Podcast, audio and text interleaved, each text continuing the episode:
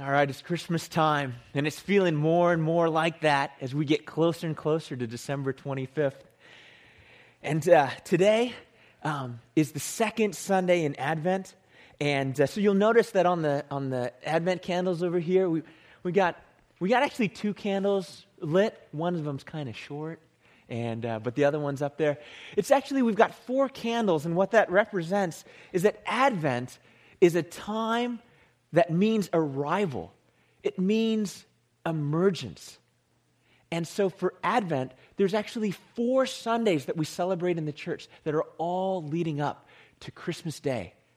And so we are now, December 7th, we are the second Sunday of Advent. We've got two more Sundays of Advent before then. We celebrate Jesus Christ, the birth of Jesus Christ. And so that's why we do this. And you'll be seeing different people throughout the different Sunday services from GRX coming up, leading in prayer, leading in the Christmas story, and lighting these Advent candles because we anticipate the arrival and the emergence and the revealing of Jesus Christ, who is God, who is God with us. And so we're doing that every Sunday. And what we've also been looking at every Sunday in terms of the message is looking at this passage out of Isaiah, chapter 9, verses 2 and 6. And the reason we're doing that is because Christmas can be full of all of these things that can really distract us. But the thing that is so central about Christmas is Christ. The thing that is so central about Christmas time is Jesus Christ, our Lord and Savior. And so in Advent and this season and in all of the preaching, we're going to focus on Jesus Christ, the center of Christmas time. Now, today we're going to look at and talk about the second great title. Last week we looked at the first great title of Christ, and today we're going to look at the second great title of Christ, and it comes out of that foretelling prophecy out of Isaiah. So we're going to read that together, and then we're going to get into the message. So, Isaiah chapter 9, verses 2 and 6 say it like this The people who walked in darkness have seen a great light. Those who dwell in the land of deep darkness, on them light has shone. For to us a child is born, and to us a son is given, and the government shall be upon his shoulders. And then here are the four great names. And his name shall be called Wonderful Counselor, Mighty God, Everlasting Father, and the Prince of Peace. So we're going to focus on that second great name, that second great title, Mighty God. Now, Christ coming into the world, and at Christmas time, when Jesus Christ comes as a baby into Bethlehem, what happens is that Christ in the world offers us both a great gift and then also this great dilemma. And it centers around this idea of mighty God. Because Jesus Christ is God's gift to the world, and He is the mighty God. But then here's the dilemma how will we respond to the mighty God? How will we respond to the power and the authority that's being claimed in this name and in this title? Our response to power and authority can be varied, can be very dynamic. But if our, if our, if our uh, authority is trustworthy, if our authority is good, then how do we respond? And I'd suggest, and I think this is very interesting, that as human beings, our response to power changes radically based on our own human situation. So I was uh, driving once, coming off, coming uh, home from a very late meeting. I was getting uh, back to the Bay Area, and our meeting was in Sacramento. It was late at night. It was dark on the road, and um, so if you've ever driven back from uh, Sacramento and the road is just completely desolate, I was like, man, I just really want to get home. So I was driving um, fast. I was driving a little faster than uh, the signs say that you should drive. So I'm cooking along at 85 miles an hour, and it is just desolate. You know, you're cruising on, you go through those towns like Dixon, and you know, you go by the nut tree, and you're just flying. There's nobody on the road. And uh, it's lonely out there. And I'm just like, man, I'm going to make it home in good time. And then, uh, all of a sudden, out of nowhere, I saw a great light. this light was flashing, and it was behind me. And I was wishing it was an angel that said, Fear not, I bring you good. I looked back in my rearview mirror, and it was that familiar red and blue and the blinking lights that would go like that. And I said, Oh, man. You know who pulled in behind me? California Highway Patrol, some of California's finest, pulled right in behind me. And I heard that great voice of authority Please pull over. And pulled right over. I said, Dang, busted. 85. All right. Now imagine you're in that car with me. It's a different night. It's dark. We're driving back from Sacramento. We're just trying to get back to the Bay Area. We're cruising. And all of a sudden, we blow a tire. And it's like, oh man, all of a sudden our car's beginning to shake and we're, and we're just, you know, there's nobody out there. And we just like, all of a sudden the car's like, the, you hear that flapping sound on the front right and it's like, and all of a sudden we can't go anymore. And all of a sudden we gotta get, we gotta pull over. So we pull over and we're stopped. And it's dark and it's lonely and it's the side of the road. And then all of a sudden, behind us, we see a great light. And it's flashing and it's blinking and it pulls in right behind us. It's California's finest California Highway Patrol. And then now, how do we respond to that authority? We just go, all right. That is so awesome. I am so glad there's a highway patrol officer right behind me. Right? We're saved. So, what's the difference? What's the difference about how we respond to power and authority in those situations? It's our present situation, it's where we are, it's how we are. And if you've ever been in a situation where you've been in need, then you know that when authority shows up, it's the best news that you can have. See, this is how it is with Jesus Christ at Christmas time. This is how it is with Jesus. But our response could be different to him. Because when Jesus comes, and he comes as the mighty God with authority and with power, the question before us is how do we respond to Jesus Christ? How do we respond to the mighty God? The most interesting thing about Scripture is that even in the Christmas narrative, we see these two different kinds of responses to the authority of Jesus Christ and to the mighty God that comes at Christmas. One response comes in the form of King Herod. And King Herod rejects the power of God. And the other response is in the wise men who recognize the power of Christ and they welcome him and they worship him. In the Christmas narrative, in Matthew 2, we see that there are wise men who come to seek Jesus. They come out of the east.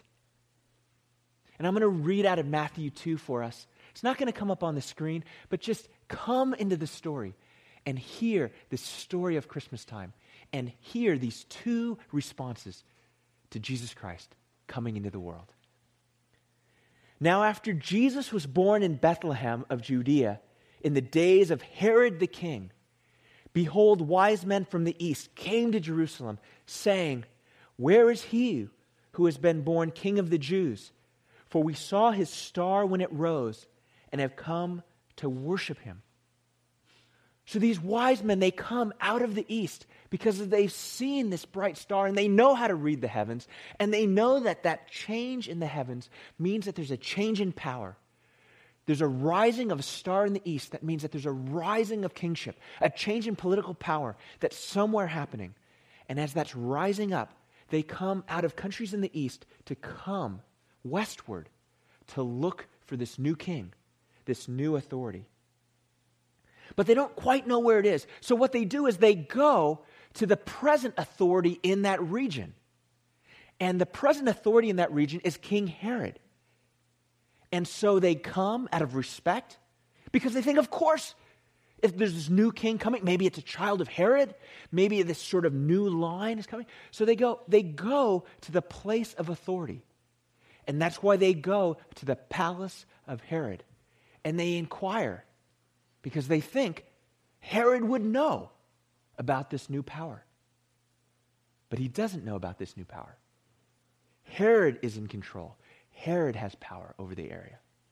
And so Matthew 2 goes like this The wise men come and they come to Herod and they say, Where's he who has been born king of the Jews? For we saw his star when it rose, and we have come to worship him. But the passage then says, when Herod the king heard this, he was troubled because this is a threat to his power. It said the king Herod was troubled and all Jerusalem was with him. And then Herod, assembling all the chief priests and the scribes of the people, those are the learned people, he said, Where is Christ who is to be born? And they told him, In Bethlehem of Judea for so it is written in the prophets, And you, O Bethlehem, in the land of Judah, are by no means least among the rulers of Judah. For from you shall come a ruler who will shepherd my people, Israel. But as we read along in the story, Herod's intentions are not to worship Christ, but to destroy him. See, when the wise men find Christ, they themselves are even warned in a dream not to return to Herod, but they go home by another way. They don't tell Herod where the Christ is. And then Matthew continues and says, Then when Herod saw that he had been tricked by the wise men, he became furious and he sent and killed all the male children in Bethlehem in all that region who were two years old or under, according to the time that he had ascertained from the wise men. And that's when Joseph and Mary and Jesus fled from Bethlehem into Egypt. This was all of this surrounding this first Christmas story. This incredible struggle of power because the mighty God had come from the heavens into the world.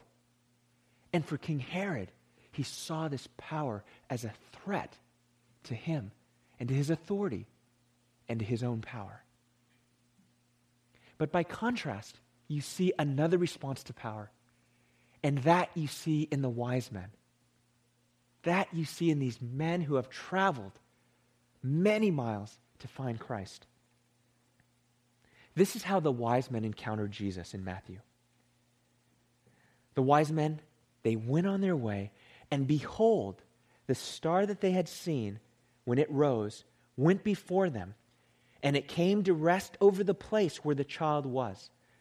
And when they saw the star, they rejoiced exceedingly with great joy.